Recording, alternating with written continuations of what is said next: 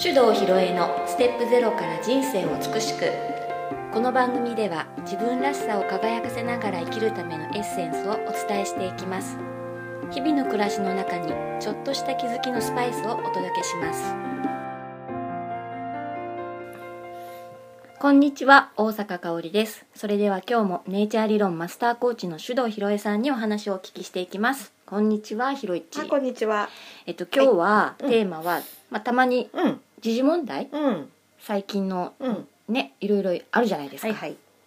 どうですかそうですね。あのもう毎日毎日ね、もう宮北間のあるあの、うんうん日大のアメフト部の問題いやにしーますか。まあね毎日本当にやってますよね、ねえ。うん、いやついに本人が顔出し記者会見ということでね。ーなんかちょっと心が痛かったかうな、ん、どうしてもああいうの見るとさ、うん親の立場になってしまいますよ。うんうんいやそうですねね、うんでねあの、まあ、ちょっとその世間的なみんなが言ってるような切り口話しててもねうんあれなんでうんでまあ私たちはねその人生美しくという話を語ってるので、うんまあ、あの出来事から私がちょっと気づいたり学んだりしたうこんうんとを話そうかなと思います。でねうんまあ問題の本質がどこにあるかっていうのはこれから徐々には判明していくと思うので、あのそれはまあ置いといてなんだけど、あのやっぱりねえっ、と教育の現場までね、うんこの社会の病巣的なものうがんついに来ちゃったなっていう、ううんんで今ほら政治家もねあの保身のために言い訳をしたり嘘ついあたっり、たねうんうん逃げてばっかりいるうんうんという状況ね、うんそれであのーまあそれがね今大学うんだけど、まあ、うちの息子も高3なんで年代近いわけですうね、んでまあ早晩高校中学の部活動とかね、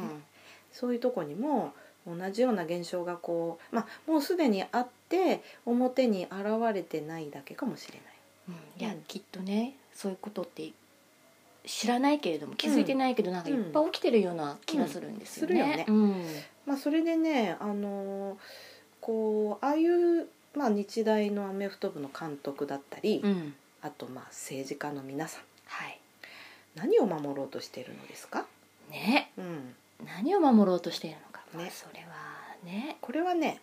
まあ一言で言うと既得権益ってやつですよね、うんうんうん地位名誉そお金う、うんやっぱりその自分があのその場所に居座ることによってね、えー甘い汁吸い続けられるんで、うんまあ、それを手放したくないわけだ、うんうんするとやっぱりああいうねなんかごまかしてうんえーうやむやにしてしまうってういう、んそしてなんなんか、えー結果的にはその地位に居座っているみたいそうだ、な、うんうんでそれはそのそういうのをね子供たちが見た時に、まあ、無意識のうちにその学んじゃうわけですよ。そうだようんね。それが本当に恐ろしいと思ってて、うんなんか自分でこう手にしたものはねうんなんとかかんとかしてこう守り通すことがいいんだなうとんうんいや思ったりしてね、ーそれってちょっと怖いですね。うん、だからこそねやっぱりうん今この一連の問題を見た時に私が思ったのは、うん親がしっかりしないといか親ね、うん私たちんそうで すそうですね。まあそれでねうんあの改めて自分の子育てを振り返ってみるようなことを、うんうん、しているわけですね。うんであのまあそういう保身に走る人たちっていうのは結局のところ素の自分で勝負できるものがなくて、うん肩書きや名誉地位がないと生きていけないからなのではないかと、うんまあ、私はそんな風に思うわけね。うんでああればあのそんなものなくても幸せに生きられるんだっていうことを学ばせたいなっていうことが私の、まあ、今改めて思いを強くしていることそな、うんですすね。ううんんでそういうふうになってるかどうかってね改めて自分の子育てを振り返ってみると、まあああすればよかったこうすればよかったっていうのはすごい山のようにありますが、まあでもそれは終わったことなんでうんもうこれからねあとうちの息子の場合はもうあと1年足らずでね、家を出ていくので残りの数ヶ月何をこう伝えられるのかっていうことをねうんしみじみ考えてもみました。うんううんんうんそうですうね、んいややっぱりねその権力とかね、うん地位がある人のこうう、ん言ってくる命令とかねうん指示とかって、うんうん学校であれば、まうあ、んそのスポーツだったらね、うんやっぱりそこにし従うというか、うんそういう形がもう当たり前になるってななるじゃないですか、うんうんじゃあそれをねどういうふうに自分たちでこう処理できていけるかっていう、うそういう自分で考える力っていううんうんとこですかね。そうやっぱり自分で考える力っうんていうのがね、まあ、本当に最近のうん若い年代の人たちは落ちてるなっていううんうん気がすごくしますね。うんえっとなんかすごく表面的なの、うんうんうん、あんま深く考えないっていうか、あとちょっと考えてみてっていうとあの答えを教えてほしいっていうのがすごくくるのでそうね、だねあのいや答えなんてある意味全部正解だし、うんどれも間違ってるかもしれないんだから、うん自分がいいって思うものを選択するしかないよねうんうんっていうことなんだようんね。で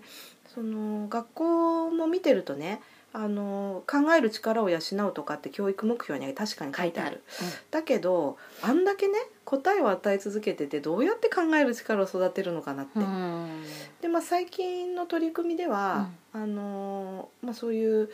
自発的に考えるようなアクティブラーニングとかね、うんそういう手法を取り入れてはいるけど、うん手法を真似しても先生たちのマインドが変わらない限りそうだはよねね全く効果出ないと思うう。んうんだって先生たちの指導要項はもう決まってますからね、うんそうこうこうしてくださいっうん、ていうのがね、それでさ、うんアクティブラーニングが教育指導要領に乗っかるってこの矛盾ね、うん先生たちがまず自分たちで考えないとうん、できないですもんでね。きないできないで一人一人の子供をよく見て、うんでその子たちにどうやってうんこう学び取る力をつけさせるのか、うんそれがねやっぱり本当はスポーツって一番いい素材だと思うのよ、だってあのなんていうのかなもう一瞬一瞬ねあの同じ状況って二度と来ないわけでしょ、うんうんだからその場で自分がどう判断してうんどう行動するかっていうのが試されるうんと思うんだよねう。んうん、でまあ高校野球は見てるとさ、まあ、ほとんどサインプレーだからうん、打席に立つと大体ベンチ見るよね、あそっうん、か。 1球ずつベンチ見るから んうんでもさ私えそこはサインないだろ打つしかないよなっていう時 でもベンチ見てんだよね癖だと思うけど。んであの悪いことじゃないと思うチームプレーだから、うん戦術戦略あるからね、でもあの一番状況を分かるのは、うん打席に立ってる本人だし、うん守ってる本人なんだよ、うんうんうん、だから本当に一瞬の判断っていうのができるためには日頃からね自分で考えるってことをやってないと、そんな一瞬来た球この球打っていいですかってないでしょっうん、てことなんだけどね。そうですよね。うん、うでんそれね、あのードラッカー先生がね、うんそれに関することを上手に述べてくれていてうんであの経営者の条件っていう一番有名な、まあ、私がね入門におすすめしてる本があるんだけどこれあのもともとのタイトルが「The Effective Executive」っていうタイトルなんだよね。うん、あ、まあ成果を上げられるエグゼクティブとはどんな人かっていうそういうタイトル、でエグゼクティブっていうとね日本だとこう経営者とかうん社長さんっていうイメージがね、うんうんありますけどもでもねドラッカーはそうじゃなくてえっ、とね自分で自分のことを決められる人は全員エグゼクティうん、ブなので現代社会の人は大抵ほとんどエグゼクティブですって言ってるの。なるほどうんね。で例としてはねえっ、とまああまりいい話じゃないけど戦争うんでジャングルでのゲリラ戦を考えてみようとうんあの平地でねこうみんなでこう「行け!」とかって言ってうんうんやってるようなやつは簡単だよね、うんあの敵があ何千人ぐらいいるなと、見えるしね。うんだからこっちからこう攻めるからお前たちこっちだってね、うん指揮官がそこで指示を出せうる、んでもゲリラ戦の時はできませんでもちろん事前の訓練でこういう時はこうやる、うんこういう時はこうやるんだよっていうのは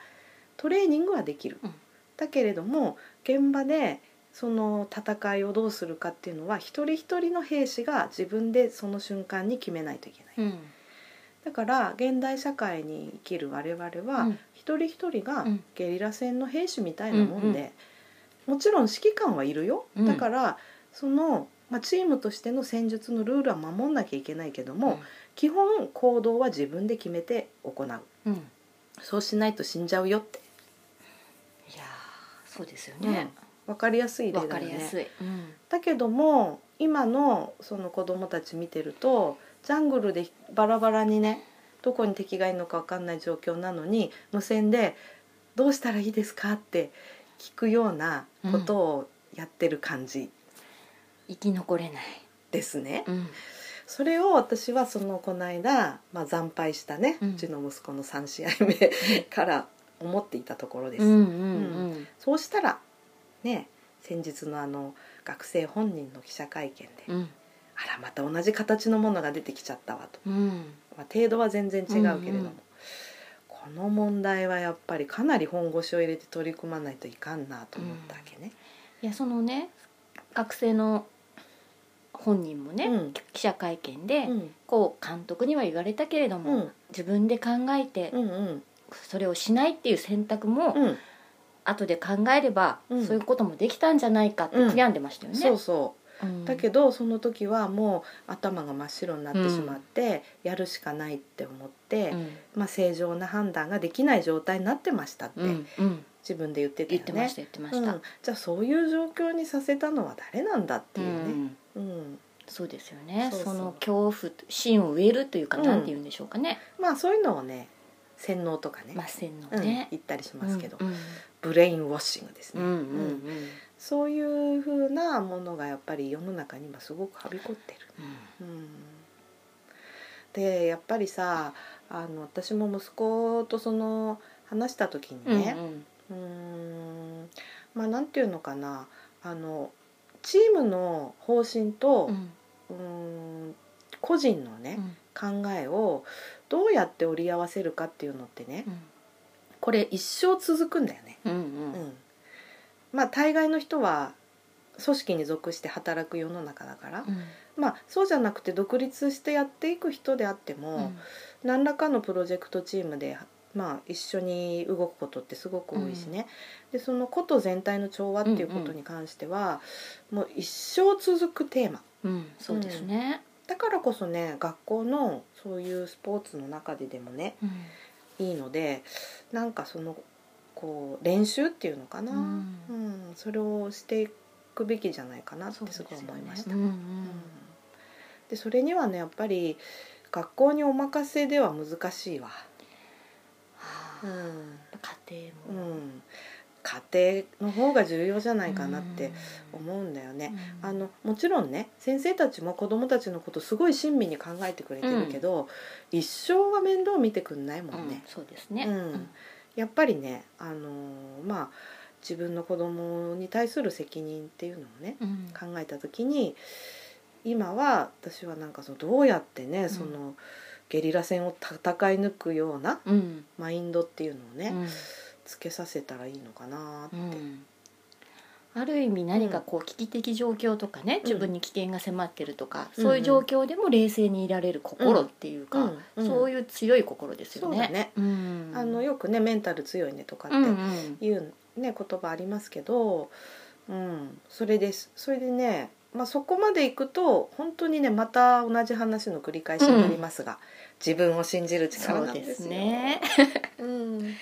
そうですよね。どこまで行ってもそれだなっていうこいとやね。そうしたら彼もうんね自分を信じる力が強ければ、うん、なあれにはならなかったらなかったかもねね。それとやっぱりね、あのー自分に自信がない時は周りの人のことも信じるのが難しくなっちゃうんだよね。うんでなんか多分彼が他のチームメートに相談することもできたかもしれないよね。うんううんん、孤立してたのかな。でやっぱり、あのーこれ本当にさなんか自信がある人っていうか自分を信じててねまっすぐに頑張ってる人って仲間も多いじゃない。うんうん信頼できるそう、ね、人が必ずいると思うんですけどうんね。で同じような波動の人が集まってくるから、まあ、みんな力を合わせることもできるしね、うんあの弱ってる仲間を助けることもできるけど、うん本当に自分を信じられなくてグラグラしてるともうそういう時こそね本当は助けが必要なのに、周りにも人がいなくなっちゃうのそっかそれがねやっぱりほら終わってから泣いてる時にね、うん先輩が声かけてくれたとかって話もしてたけど、ああもっと早い段階でね、なんか助けを求めることってできなかったのかなうーっんいて、や本当ですうんね、ちょっとそれを感じたりしてたけど、まあそれもねあのーみんなで助け合えって言った時にうーんとなんていうのかなできる人ができない人を救うとかうん上の人が下の人を引っ張り上げるとかね、うんそういう関係ではないんだうよ、んうんうんお互いに得意なこととうん苦手なことがあります、はい、私の苦手なことはかおりんが得意なんでそこを補ってくれるとだから常にこう並列的なね、横のつながりで、うん上下じゃなくて、うんうんそういう風になっていくことが大事なのねうん、うんだからねあのそこでもその自分の得意なことに対してはすごくちゃんと自信があってね、あの自分はこれなら大丈夫なんだってこういうことは得意だからみんなの役に立てるってうんここもさ自分を信じる力なんだうよ、んいやそこまでは僕はできないんでみたいなね、ううん、まあなんか謙遜イコール美徳みたいなね、うん、あれもあるから日ん本のそう場合はだね。ねうん、だからまあやっぱりあのとにかく自分を信じる力うんここからスタートすることしかもうないなと思って、うんう親としてね、んうんそれが自分たちの子供にどうん、う伝えていけるか、そうそううん、私たちの力も試されますね。そうなの。で私たちはその子どもたちへの直接のアプローチももちろんしていくけれども、お母さんたちをね、うん、うんこうちょっとエンパワーしていくっていうそうですね仕事がありますよ。うん、ありますね。ううん、でやっぱり自分の子供をさうん、愛してない親はいないわけでうんう、ん、だけどああいうの見た時に、うんんみんなお子供を持ってる親だと思うと思うよ自分の子供がこんな風なところに、うん、こんな目にあったらどうだろうかっいてや、本当、思うよね。だか思う、思う、うんうん、うん、らそれをその自分ちの子じゃなくてよかったじゃなくてね、 うん、こういうことにならないためにどういう風にしていったらいいのか。何ができるか、どうしたら。ね、うんいいのかって、もっと周りが考えなきゃいけないですよね。そう、うんうんそれで、まあ、子育てってねうん、親がするものの親だけがするもんじゃないうん、だと思うんだよねう。ん、あの社会で子育てするっていうのが、うんまあ、私の理想とするとこなんで、あの子供がいない人でうも、ん、まあ、近所の大人がしっかり関わってあげるっていううんことも大事だしね、あるいはその自分子供がいる人も自分親以外の大人とねうん、うん、出会わせてあげる機会もたくさん作ってあげるのがいいと思ってんだよね。うん、うんそういう中でやっぱり自分の子としてのその考えとうん集団全体の調和をどう図るかっていうのを、まあこれは本当に机でに座って学ぶことではないからね、うん実践でうん、身につけていくしかないかなとそう思ってですね。ううんんうん本当こういう問題が出るたびに私はあ私の子育て大丈夫かいやー、本当そう思います私大丈夫ね。かうな、ん、考えさせられます。ううんん、だからね皆さんもぜひねそういう問題見た時に、うん表面的なねあいつけしからんとか、うん、うん、これはなっとらんとかうんっていう話もまあいいけどね、うんそればっかりじゃなくて、うん、例えば自分家に置き換えたらうんどうだろうかとか、自分の子供はどうなのかなとかね、まあ、そういうふうに考えて、うん少しでも何か自分や自分の子供たちや周りの人をこう良くすることにね、あのそのこう反省っつったら変だけどそういうなま学びをさ、うんうん生かしていってほしいなって常日頃思ってる。そうですね。うんうん、いや、そういうの少しずつこう考えてうんいけたらいいなって、うんうんうん思います。ねうん、でそういう話をね、あのーたくさんしたらいいとう思ん、う。ううんん、周りとね。そのそうそうゴシップ的に言うんじゃなくて、うん私はねあれ見てこういうことを思ったよとか、うんこういうこと大事だと思ったんだよねっていうその部分をさ、うんシェアしてほしいな。そうですね、うんいろんな意見があっていいと思ううのでん、ね。そうそうそう。それによって気づくことも多いしね。うんてなことで、そうですね。はい、ひろいっち流の時事問題はい、解今日は時事問題で説。はい。始まりました。はい、はい、では。はいこの辺でこの辺でありがとうございました。はいこの番組では皆様からのご意見ご質問を募集しております宛先はメールアドレス info office 響き .com info officehibiki.com までですたくさんのお便りお待ちしております